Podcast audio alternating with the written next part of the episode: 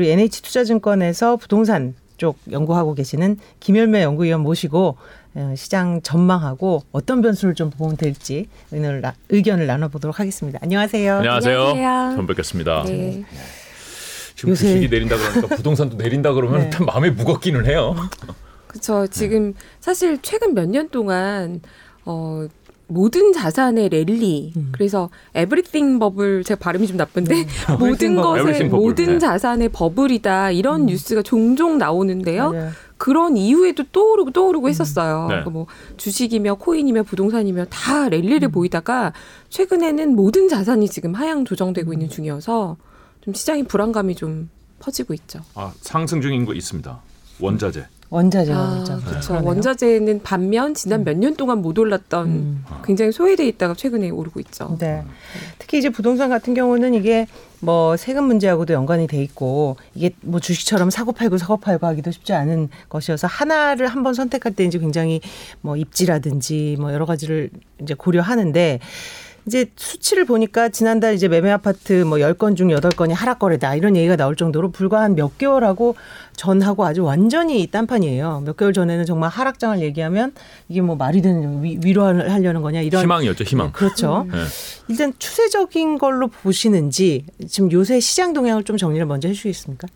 어, 일단은 지금 그 전국적인 상승률이 거의 주간 단위 변동률이 0에 붙어가고 있어요. 아직 네. 마이너스로 가진 않았는데 지금 한국감정원에서 실거래가만으로 만드는 지수가 조금 늦게 나오거든요. 그래서 12월 잠정치가 나와 있는데요.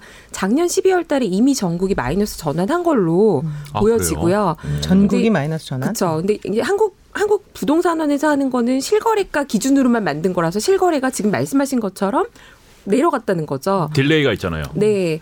그런데 지금 주간 단위로 발표하는 한국 부동산원이나 KB국민은행 수치로는 아직은 약간의 플러스 정도로 지역마다 플러스 마이너스 좀 혼재돼 있는 상황이에요. 음. 그래서 지금은 당분간은 올해 지금 금리 인상 14일 날 한번 했고 그리고 한 번 더 예상이 되고 있고 하반기에도 얼마까지 올라갈 수 있을지 모르는 상황이다 보니까 금리 인상 압박을 확실히 지금 받고 있는 것 같고요. 상반기는 조금 더 거래 침체와 가격 약세가 좀 이어지지 않을까. 근데 이게 그러면 지난 몇 년 동안 집값이 올랐는데 네. 앞으로 그럼 몇 년 동안 내려갈 것 같냐? 이렇게 완전히 하락이다라고 단정할 수 있느냐? 아직까지는 그런 상황은 아니라고 좀 보여집니다. 음, 일대 약세 국면으로 들어가긴 하지만은 이게 확 내릴 건지는 잘 모르겠다. 네. 지금 뭐 부동산을 분석할 때 가장 대표적인 이제 가격과 거래량이지 않습니까? 네. 그럼 이 두 가지를 보면서 그럼 연구위원님이 아직 추세적 하락이라고 보지 않는 근거랄까요? 어떤 게 있을까요? 어, 일단은 거래량으로는 가격을 전망하는 거는 사실 쉽지 않습니다. 그러니까 일시적으로는 보통 거래량이 줄어들면 가격이 하락하는 지역은 나올 수 있는데요. 그러니까 거래가 줄었다는 거는 그만큼 매수하고 싶은 쪽에서 가격을 올려가면서라도 사지는 않는다라는 얘기가 되니까 그럴 때는 폭등하지는 않습니다. 대체로는요. 하지만 그렇다고 해서 그럼 거래량이 지금 줄었으니까 계속 줄어들면서 가격이 계속 내려간다라고 전망할 수 있는 전망의 선행 지표냐 요렇게 보긴 좀 어려운 게요. 19년도에 거래량이 줄었었어요. 음. 많이 줄었었는데 20년도에 갑자기 거래량이 폭발합니다. 그러니까 몇 달 동안 거래량이 줄었다고 해서 계속 줄어든다라고 보기도 사실은 쉽지 않다는 거죠. 그래서 요 지표만 보기는 어렵고요. 제가 중요하게 보는 가장 중요한 지표는 임대차 시장이에요. 그러니까 전세 가격이 매매 가격 대비 어느 정도 수준이냐 음. 이게 추세적으로 전세 가격이 더 올라가느냐 아니면 전세 가격이 내려가느냐 이게 저- 제일 중요한 지표라고 보고요. 또두 번째는 지금 대출 규제가 급격히 강화됐어요. 특히 지금 작년 10월 11월 달에 한번 대출 중단 사태가 있었고 그러면서 약간 풀리고는 있지만 1월 달에 DSR 규제가 한 번 더 강화됐거든요. 네. 그래서 본인이 생각했던 것보다 대출을 지금 못 받고 계세요. 요게 어느 정도까지 계속 갈 거냐. 이제 대출을 전방위적으로 전국적으로 모두에게 계속 압박한다. 이러면 사실은 시장이 좀 침체 국면으로 갈 수가 있습니다. 그런데 제가 보기에는 이미 대선 공약부터 해서 특정 계층 또는 특정 자산, 가격 분위 요런 거에 따라서는 대출 규제 완화 가능성이 일부는 저는 있다고 보거든요. 그러면 이제 물꼬가 조금씩은 트이면서 완전히 하락 국면으로 모든 자산이 내려가진 않는다. 이렇게 본다는 거죠. 음. 그럼 두 가지 이유는 이제 금리와 이제 대출, 대출. 두 가지가 네. 이제 가장 큰 건데 근데 두 가지를 또 짚어 보면 금리 지금 뭐 미국 같은 경우 올해 여섯 번까지도 인상한다는 얘기가 나올 정도로 금리 인상은 기정사실화 됐고 횟수의 어떤 폭의 그 변동만 있을 뿐인데 그렇게 본다면 우리 부동산 시장의 환경도 결코 우호적이지 않을 것 같은데요. 예. 네, 맞아요. 금리 부분은 어떻게 일단 보세요? 단기하고 장기로 좀 보자면요. 근래에 비슷했던 때는 2018년 하반기, 19년 초입니다. 이때 이제 한국은행 한국의 기준금리 기준으로는 1.75%까지 금리가 올랐었거든요. 그때 당시에 주택 가격도 하락 국면을 몇 개월 정도 겪었어요. 한 9개월 정도. 길게 겪은 지역은 한 9개월, 네. 짧은 지역은 한 6개월 정도 하락이 나왔는데요. 그게 솔- 지금 말씀드리면은 그때 하락한 적이 있었어? 이렇게 얘기할 정도로 거래는 좀 줄어들고 그러면서 지표는 거래되는 것만 반영을 하니까 일부 조정이 나오지만 폭락은 아니었고요. 금리 인상이 뭐 오늘 오르고 내일 또 오르고 계속 이러는 건 아니기 때문에 1.75 기준금리 올라갈 때까지는 약간의 조정만 있었다. 이렇게 볼 수가 있을 것 같고요. 만약에 이 정도가 아니라 기준금리가 2%가 넘어가고 장기적으로 계속 올라갈 것 같다. 그러면 어떤 상황이 받쳐줘야 되느냐? 경기가 좋아야 됩니다. 경제가 안- 경제 지표가 예상보다 좋지 않은데 계속해서 마냥 금리를 올릴 올릴 수는 수는 없다. 없다는 거죠. 만약에라도 생각보다 경제 지표가 좋아서 금리를 올리는 경우는 그게 2000년대 중반 같은 경우인데요. 그런 경우에는 사실은 집값이 오히려 물가가 올라간다는 얘기 때문에 물가가 올라가는데 집값이 혼자 내려간다 이러기도 사실은 쉽지가 않습니다. 그럼 경기 베이스를 굉장히 보시는군요. 그러니까 즉 지금은 풀린 돈으로 인한 인플레 우려 때문에 죄겠지만 어찌 됐든 그 통화 당국이나 이 정부의 입장에서는 경기를 죽이면서까지 금리는 못 올릴 것이다 이렇게 보시는 건가요? 그렇죠. 그러니까 18년도에도 그랬고요.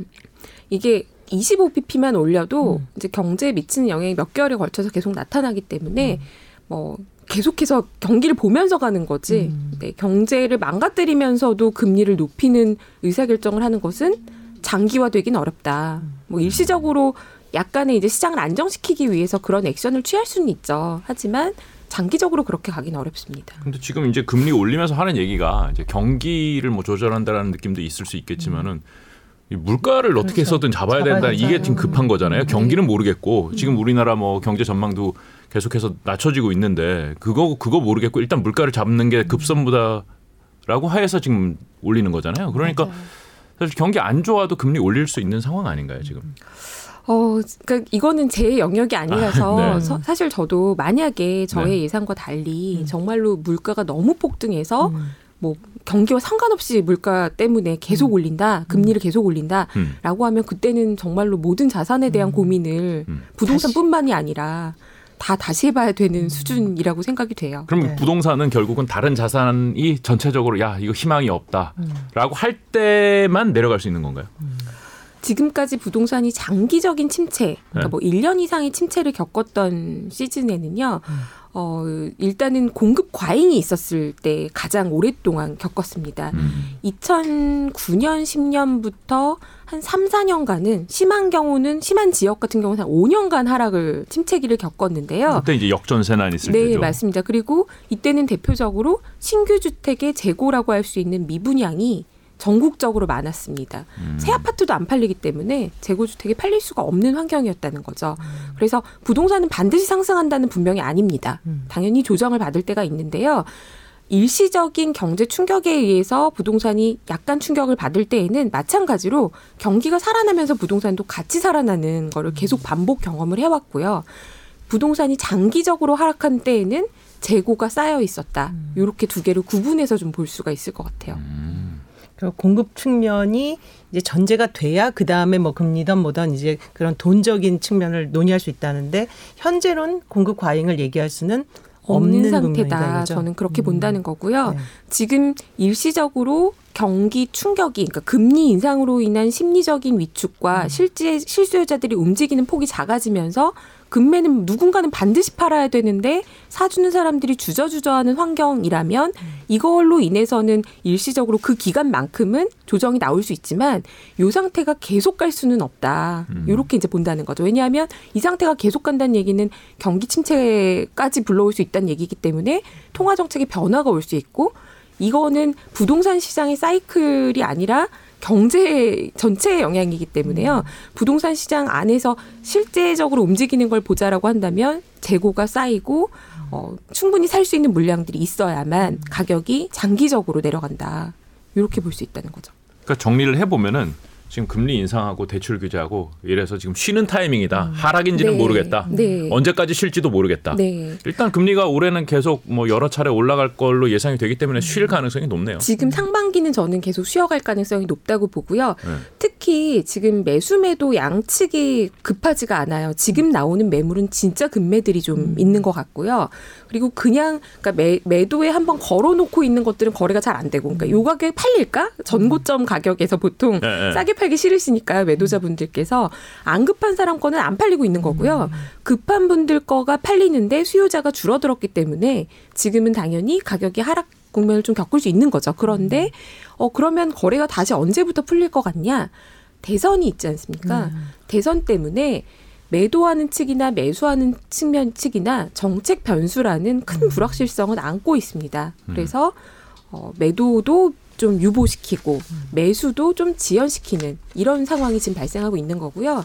대선 이후에는 다시 필요한 사람은 사야 할 것이고 또 팔아야 되는 사람은 팔아야 되니까 거래는 하반기부터 다시 재개가 될 거라고 음, 거래량은 늘 수도 있다. 지금보다는 늘어날 것이다. 지금 이 거래량이 이제 굉장히 아주 뭐 심하게 심하게. 줄어든 상태여서 사실 말씀하신 대로 하나만 금매가 돼도 뭐 한 단지별로 뭐 4억 낮춘 거 나왔다, 뭐 3억 낮춘 거 나왔다 이런 식으로 이제 소위 알려지고 하- 지고 하니까 심리적으로 더 이제 좀 네. 그렇죠. 크게 느껴지는 것 같긴 한데 네.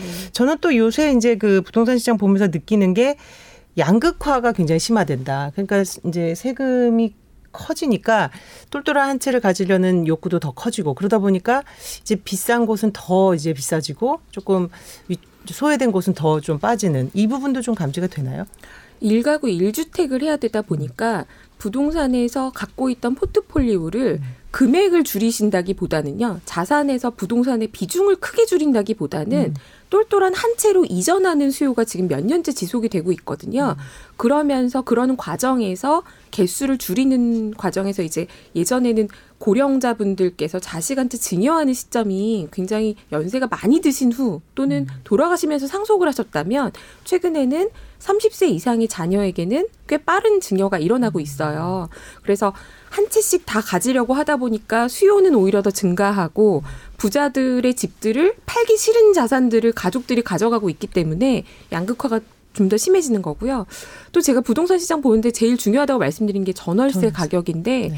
전월세 가격이 받쳐지는 지역은 매매 가격도 같이 받쳐집니다. 올라갈 수 있는 여력이 계속 생기고요. 그런데 이런 지역이 어디냐라고 하면 반드시 거기를 살아야겠다라는 수요가 있는 지역이에요. 직주 근접이라던가 또는 두 번째로 학군 수요지 같은 어디예요? 거죠. 어디?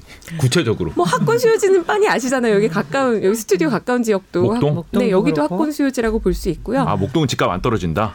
그러니까 안 아, 저 떨어진다는 목동 아니 살아서. 목동 살아서 지금 민감 안 떨어진다는 아닌데 네. 사실 덜 떨어진다? 덜 떨어질 수밖에 없는 구조인 게 자식을 학군 수요지에 와- 데리고 왔으면 네. 고등학교 졸업할 때까지는 있어야만 하잖아요. 그렇기 때문에 세입자들 입장에서는 전세 월세 올라가는 거를 올려주면서라도 거주를 해야만 하는 수요가 반드시 존재한다는 겁니다. 네. 그래서 이런 지역들이 좀 더 강세를 이어갈 가능성이 있고요. 그럼 이런 지역의 집을 팔고 나가고 싶은 사람은 팔 것 같냐?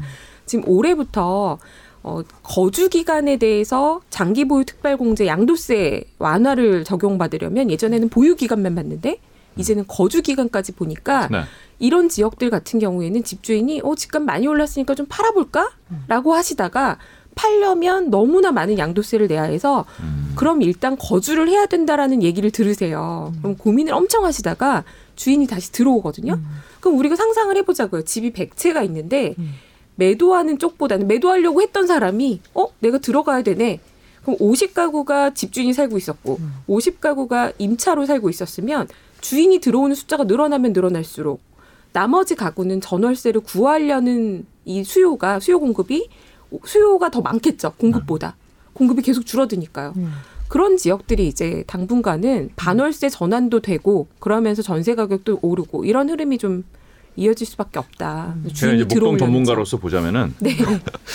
아니 수요는 항상 일정한 것 같아요. 제 생각에는 왜냐면은 졸업을 하는 학생들이 있으니까. 네. 예, 졸업 아 우리 애는 이제 다 컸어. 이제 여기서 학교 다닐 필요 없어. 이래서 나가는 수요도 음. 들어오는 수요만큼 그리고 학생은 꾸준히 줄고 있기 때문에 그 수요는 오히려 우하향하지 않을까라는 네. 게 저희 개인적인 분석입니다. 이게 학교의 학생 수도 네. 정말 양극화되고 있더라고요. 음. 어. 제가 목동의 학교 초등학교 같은 경우를 보면요.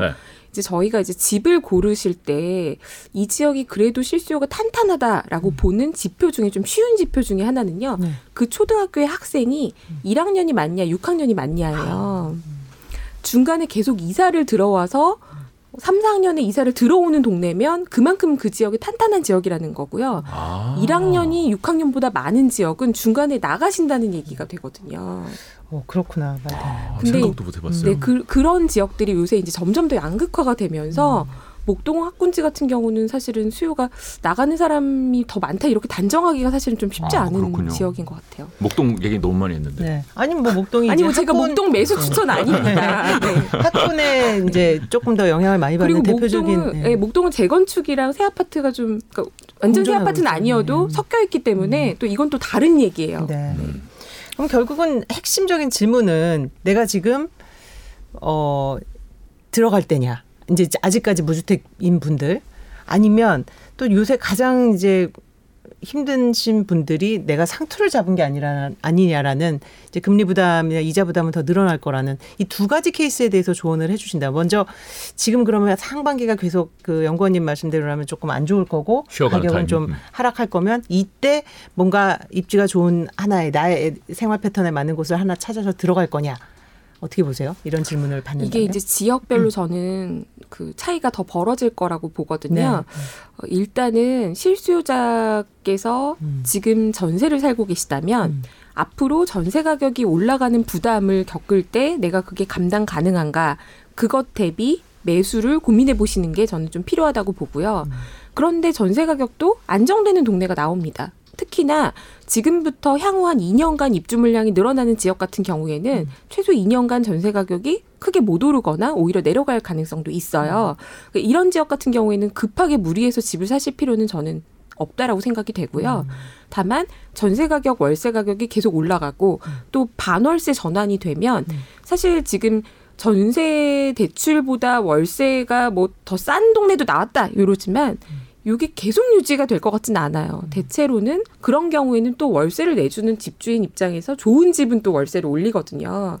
그래서 그렇게 되면 사실 대출 받아서 집을 구매하셔서 6년 이상 10년 사실 6년 미만 사실 거면 전세든 매매든 큰 차이. 음. 큰 차이가 없을 수도 있는데다가 또 비용이 많이 들어요. 적게 적, 적은 기간 짧은 기간 거주하시게 되면 저 그래서 취- 취득세, 양도세 네, 뭐 이런 거를 엄청나죠. 시뮬레이션 하시는 변수가 굉장히 많기 때문에 지금은 무리해서 사실 건 분명히 아니다. 그런데 그렇다고 해서 하락 국면이니까 전세 계속 살자 이러시다가는 월세 부담이 거의 더해지면서 대출 받아 집 사는 것보다 못할 수가 있다. 비용 부담이 더 커질 수가 있다. 요거를 말씀드리는 거죠. 그러니까 언제든지 스트라이크 들어오면 휘두를 준비하고 있어라 이거네요. 네.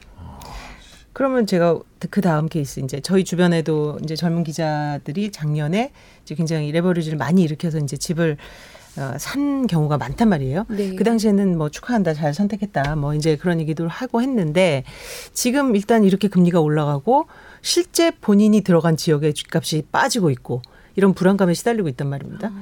어떻게 보세요?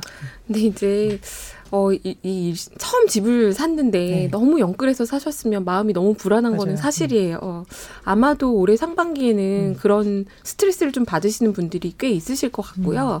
하지만 전세를 사셨으면 음. 또 나름대로 음. 또 이사를 가야 되거나 그 비용들을 생각하셔야 되거든요. 지금은 전세 금액도 굉장히 높아져 있어서 한 번 전세 이사 다니는데 드는 비용이 꽤 많이 듭니다. 그래서 이자 비용하고 이걸 비교해 보시면 사실 합리적인 선택이었을 가능성이 더 높다라고 저는 보는 거고요. 아, 잘 샀다. 네. 네. 근데 이제 이런 건 있죠.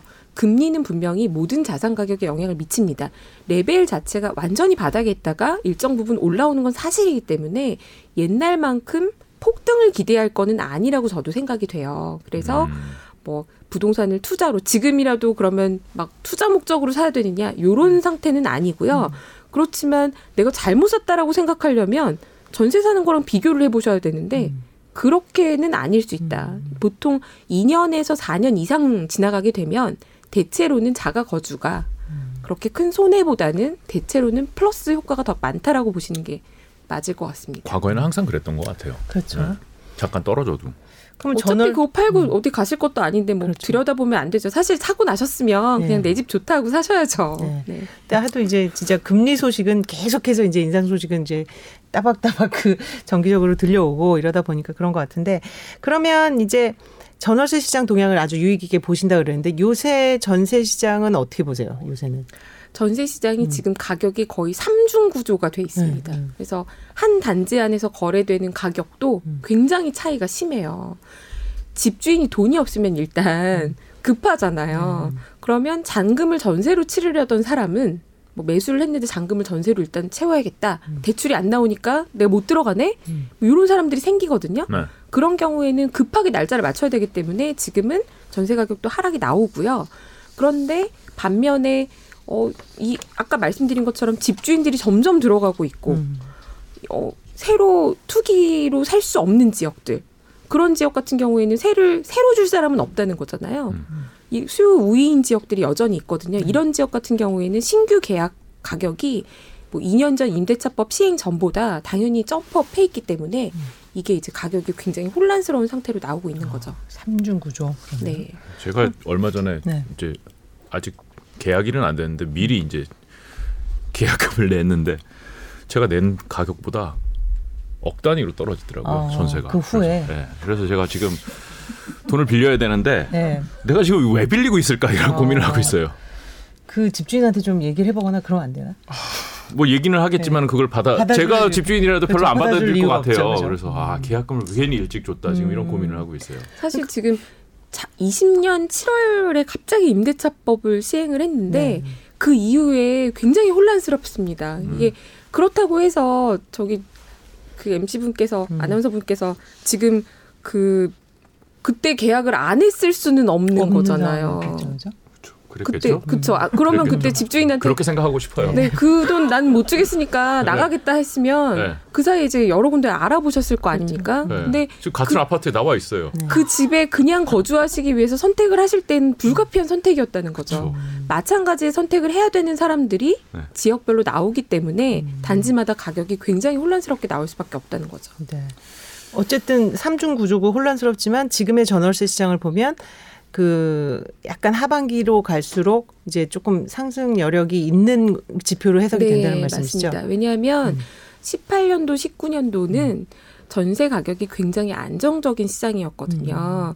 그런데 20년 7월에 임대차법 시행을 하면서 그때 이제 한 번 갱신을 하신 분, 그 이후에 한 번 갱신하신 분들이 이제 올해 하반기부터 갱신을 하, 갱신을 더 이상 못 하시는 거죠. 그러면 새로 구하시거나 새로 신규 계약을 체결하셔야 됩니다. 이분들의 전세 가격은 18년도 가격 수준이에요.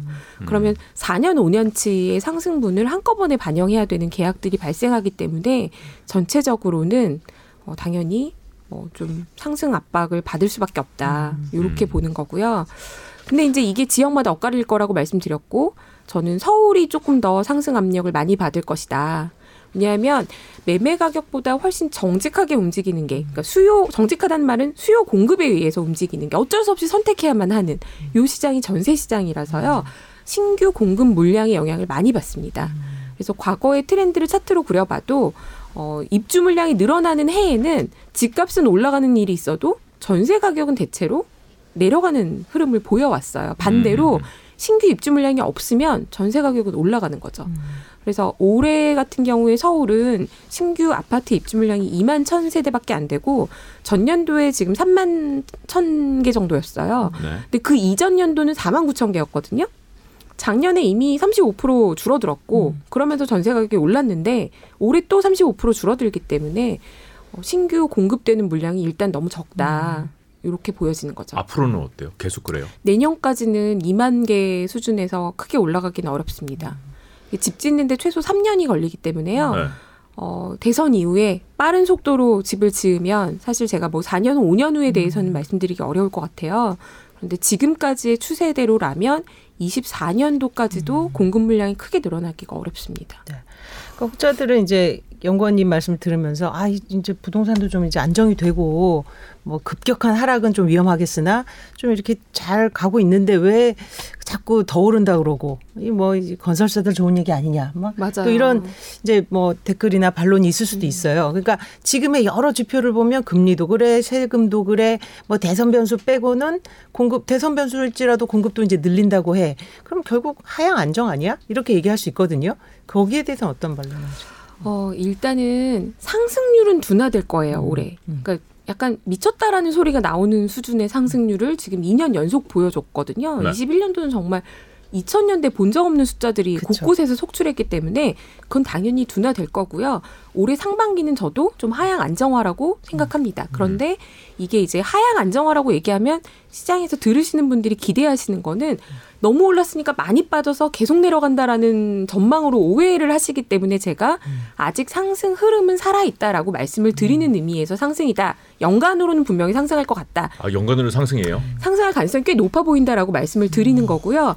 대선 이후에도 주목해야 되는 큰 변수들이 있어요. 말씀하신 것처럼 공급 대책이 나오는데도 왜 집이 부족하다고 하느냐.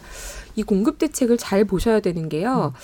어, 지금 일단은 서울에 집이 없다라는 얘기가 지난 5년 이상 지속이 됐는데 서울은 여전히 상황이 계속 나빠지고 있죠. 그러는 와중에 추진하고 있는 단지 그 이 공급 대책들 보시면 재개발 또는 재건축이에요. 요게 대상 가구는 점점 늘어나고 있습니다. 시간이 지나면 지날수록 나이를 먹잖아요, 건물이. 그렇죠. 그 건물 숫자가 늘어나니까 대상은 늘어나요. 네. 대상은 늘어나고 이거를 살려주겠다, 해주겠다라는 정책도 나오죠. 그러면 이 집들이 대체로 개발 호재로 작용해서 여기 재개발한대라고 하면서 빌라도 가격이 오르는 그 편입니다. 음. 네. 그래서 저는 이 정책을 굉장히 잘, 살- 잘 펴야 된다고 생각해요.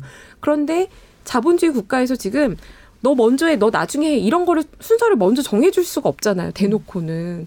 그러다 보니까 기대감만 지금 다 여기저기 팽배한 거예요. 근데 요 기대를 죽일 수 있느냐. 지금 그러기에는 노후주택이 너무 많이 쌓였다는 거죠. 이게 바로 2006년, 7년의 노무현 정부 때와 지금의 큰 차이라고 봅니다. 음. 15년 전이잖아요. 네. 그때는 재건축 재개발 못한다 누르면 음. 못한다고 생각했어요. 음. 지금은 노후주택 숫자가 너무 많이 늘어나니까 음. 사업 실패하는 게 나오, 나오긴 나오죠 계속. 그래서 이거 투자는 굉장히 신중하셔야 되고 제가 잘 된다고 보지도 않아요. 음. 그런데 대책이라는 것 자체가 자꾸 재개발 재건축 쪽으로만 음. 나오니까 기대 심리만 여기저기 간다는 거죠. 그래서 저는 이거를 특정 지역을 차라리 지정해서 여기서 주택 숫자가 얼마가 늘어날 수 있다라고 중장기 계획을 완전히 보여주는 게 굉장히 필요하다. 예, 산발적으로 서울이 전체가 다 공사판 될 분위기로 지금 만들어서는 안 된다라고 보는 거거든요. 근데 지금까지는 정책이 그렇게 가고 있고 동네마다 새 아파트가 조금 조금씩 생기면 그러니까 뭐 양이 왕창 느는 게 아니라 약간씩만 생기면 이게 일대 가, 주택 가격 상승을 막기는 사실 쉽지 않다는 거거든요. 한꺼번에 한꺼번에 확 해라. 그렇죠. 계획적으로 어느 지역을. 어느 지역을. 네. 그러니까 정책 변수 말씀하셨으니까 잠깐 언급을 드리면 지금 여야 후보 모두 사실 이제 문재인 정부가 수요 억제에만 집중하고 공급엔 좀 등한시하다 보니까 집값이 이렇게 급등했다. 결국은 잡은 건 대출로 잡은 거 아니냐, 대출 네, 규제로 잡은 거 그렇죠. 아니냐 이런 좀 소위 혹평을 하고 있고 그러면서 공통적으로는 이제 뭐 공급 확대를 이제 다 외치고 있죠. 뭐 이재명 후보 같은 경우는 311만 호, 윤석열 후보도 250만 호 공급. 근데 이것도 역시 좀 디테일을 보셔야 봐- 봐야 되겠군요. 그러니까 아무래도 좀 후보들 공약을 보셨을 텐데 네. 어떤 차이를 느끼시고 어떤 부분에 대해서 좀 평가를 하세요? 다들 통이 크신 것 같아요. 서울에 지금 올해 2만 뭐 아까 2만 네, 천 아까 가고 2만인데 그랬는데 지금 뭐 목표는 200만 300만 뭐 네, 얘기하니까. 200만 300만. 네. 80년대 말 90년대 초 주택난이 심했을 때 노태우 정부에서 제시했던 숫자가 200만 호였죠. 네. 근데 지금 이제 300만까지 나왔어요. 네. 와. 그러니까 숫자는 정말 어마어마하다고 볼 수 있는데요. 네. 그이 90년대 초, 그러니까 80년대 말에는 음. 일기 신도시를 거의 이제 비어진 땅에 빠르게 지을 수 있었죠. 뭐 부실공사 의혹까지 있을 만큼 굉장히 빠른 속도로 음. 지었고요.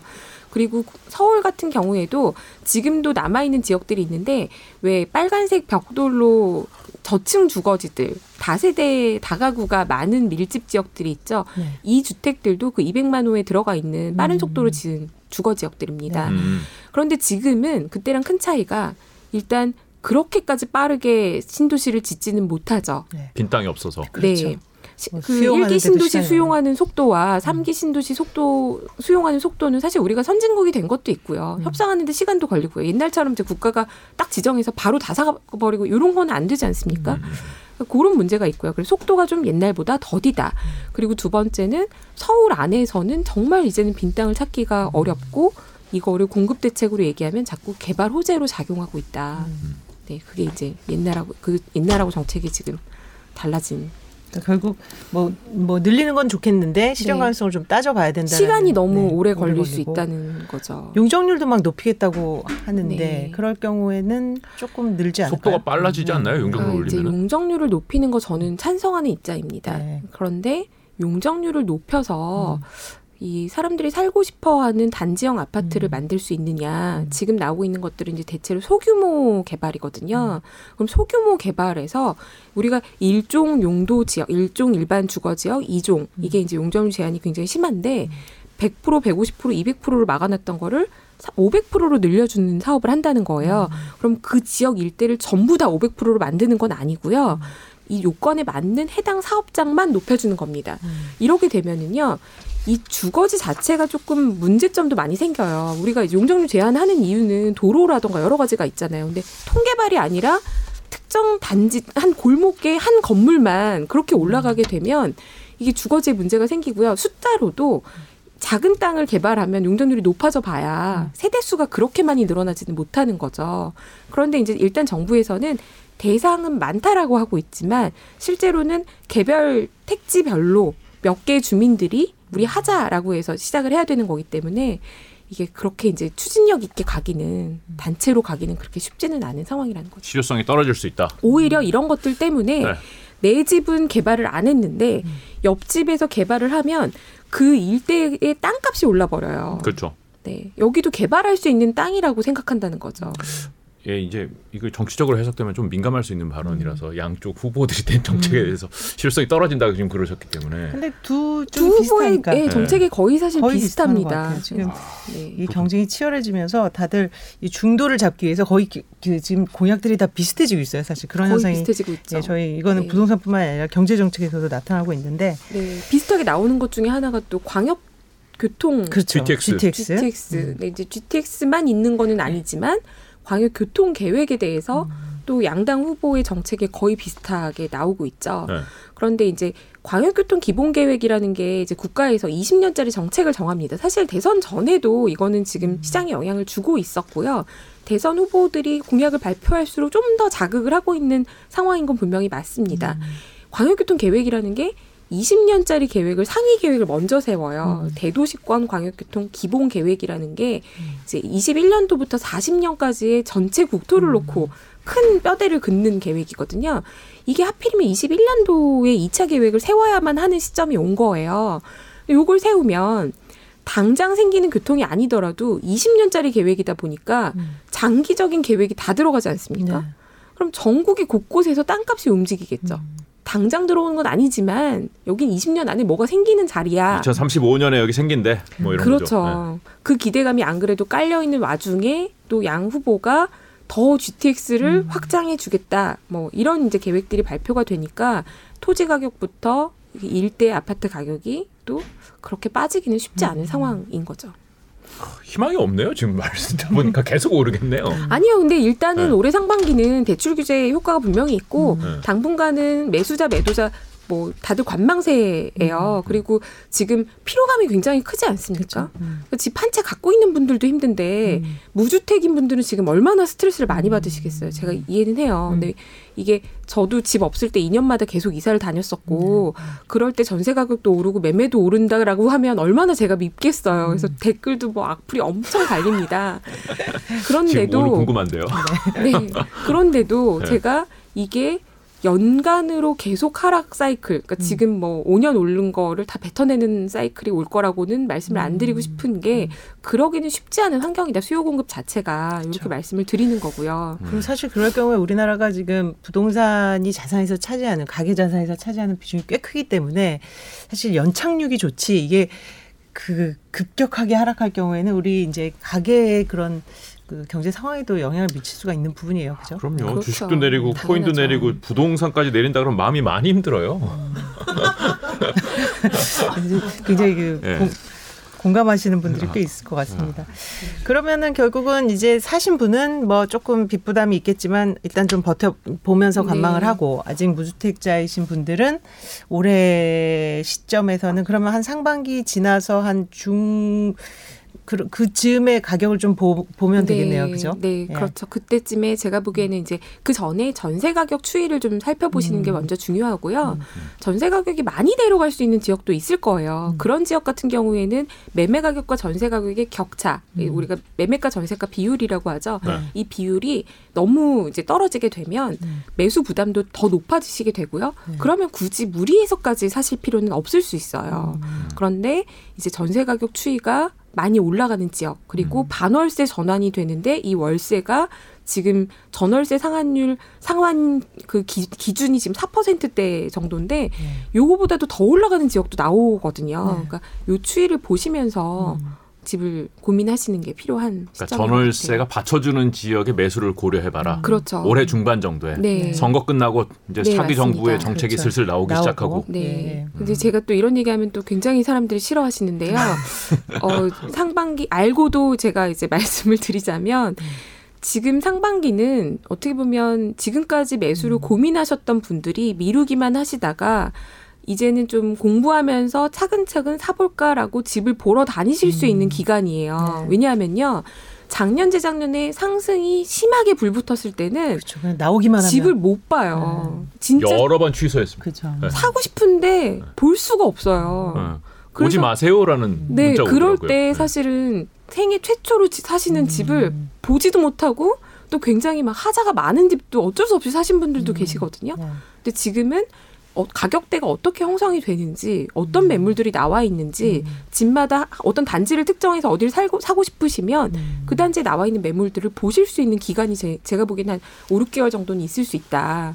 그래서 처음으로 집을 살려고 고민하시는 분들은 음. 이럴 때 공부를 안 하시면 또 남들 살려고 뛰어갈 때 집도 못 보고 사야 되는 네. 그런 상황이 중요한. 말씀이죠. 임장 열심히 다녀라. 네. 네. 음. 왜냐면 집은 평생에 한 채 정도는 자기 집에 있는 게 사실 네. 어, 아무래도 자가 거주의 만족도뿐만 음. 아니라 장기 거주하실 수록 어, 전월세의 공인중개사 수수료, 음. 이사 비용 그렇죠. 이런 것들 감안하면 비용적으로도 음. 예, 집값이 크게 오르지 않고 가만히만 있어도 뭐 나쁘지 않다 이렇게 볼 수가 있습니다. 말씀 중에 제가 궁금한 게 하나 생겨가지고 지금 사실은 이 유동성이 끌어올린 게 꽤 크잖아요. 그래서 이제 우리나라뿐만이 아니라 미국, 뭐 유럽 전 세계적으로 이제 부동산 가격이 크게 올랐는데 지금 우리는만 이래요? 아니면 다른 나라 그 부동산 가격은 좀 어떤 동향이 어때요? 어, 최, 가장 최근에 음. 발표된 미국 같은 경우에도 상승률이 둔화됐다라고 하는 음. 수준이 전년 대비 뭐 18.8%뭐 음. 이런 수준이에요. 그러니까 전년 대비 18.8% 올랐다고요? 네. 그게 둔화라고요? 네, 그러니까 상승률이 미쳤군요. 뭐 20%까지 미국은 찍었다가 계속 좀뭐 네. 목재 가격도 그렇고 계속 상, 집값은 상승된 것 같아요. 요거 이- 이게 사실은 음. 어, 미국 금리 인상의 원인 중에 하나라고도 또 볼 수 있죠. 그렇죠. 워낙 그렇죠. 많이 오르니까요. 맞아요. 그래서 세계적으로 봤을 때 지금 하락하고 있는 지역 같은 경우는 중국. 음. 중국은 이제 부동산 하락이 걱정될 정도로 그렇죠. 그래서 하락이 거기는 금리를 나오는데요. 낮추고 있죠. 음. 그왜 그런 거냐? 중국은 두 가지가 있는데요. 한국과의 좀 차이라면 어, 한국은 사실 좀 뒤늦게 올랐고요. 음. 중국은 금융위기 이후에 내리 올랐어요. 좀 심각한 각도로 너무 많이 올랐고 음. 그러는 과정에서 디벨로퍼라고 하는 이 시행사들이 그렇죠. 너무나 많이 지어서 지금도 빈집이 문제가 되는 상황입니다. 그러니까 중국 같은 경우에는 대출 규제를 먼저 강화했고요. 그 영향으로 지금 가격이 내려가고 있는 거죠. 중국은 좀 다른 상황이라고 보면 나머지 선진국 같은 경우에는 지금 부동산 가격이 대체로는 코로나 이후에 상승 흐름은 비슷하다. 근데 한국의 서울 아파트는 좀 심하게 오른 건 사실입니다. 네.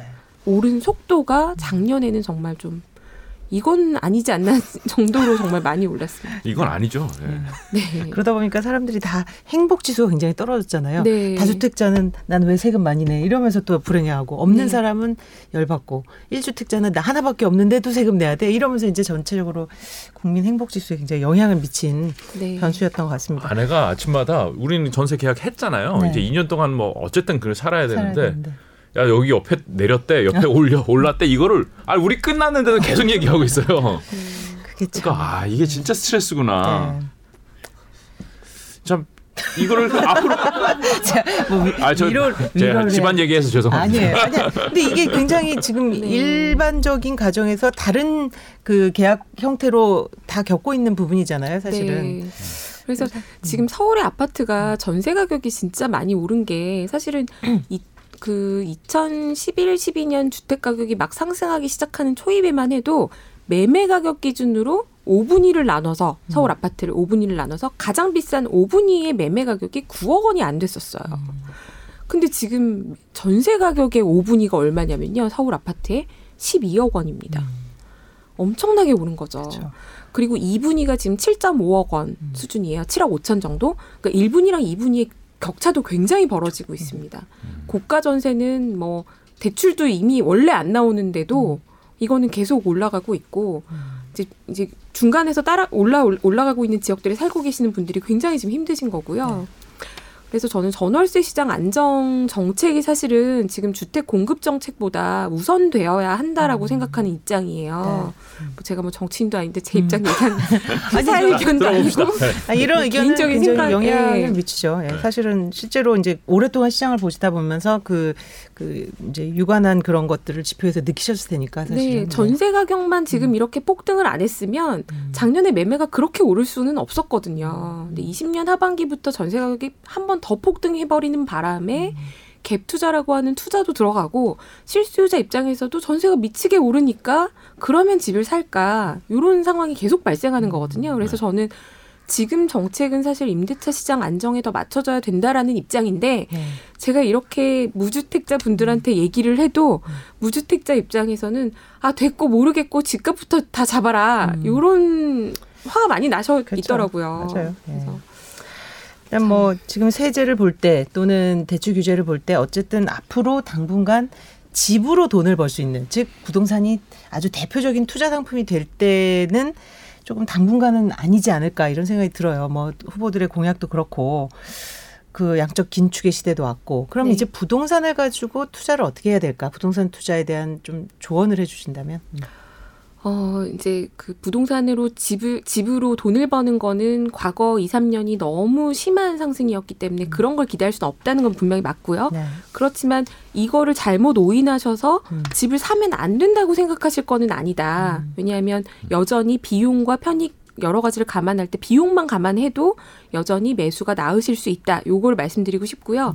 그래서 하락기에 좀 공부하시면서 일단은 사실 지- 부동산에 하나도 내가 익스포저가 없는데 내 자산에 부동산이 하나도 없는데 거주할 집 말고 뭐부터 사겠어요.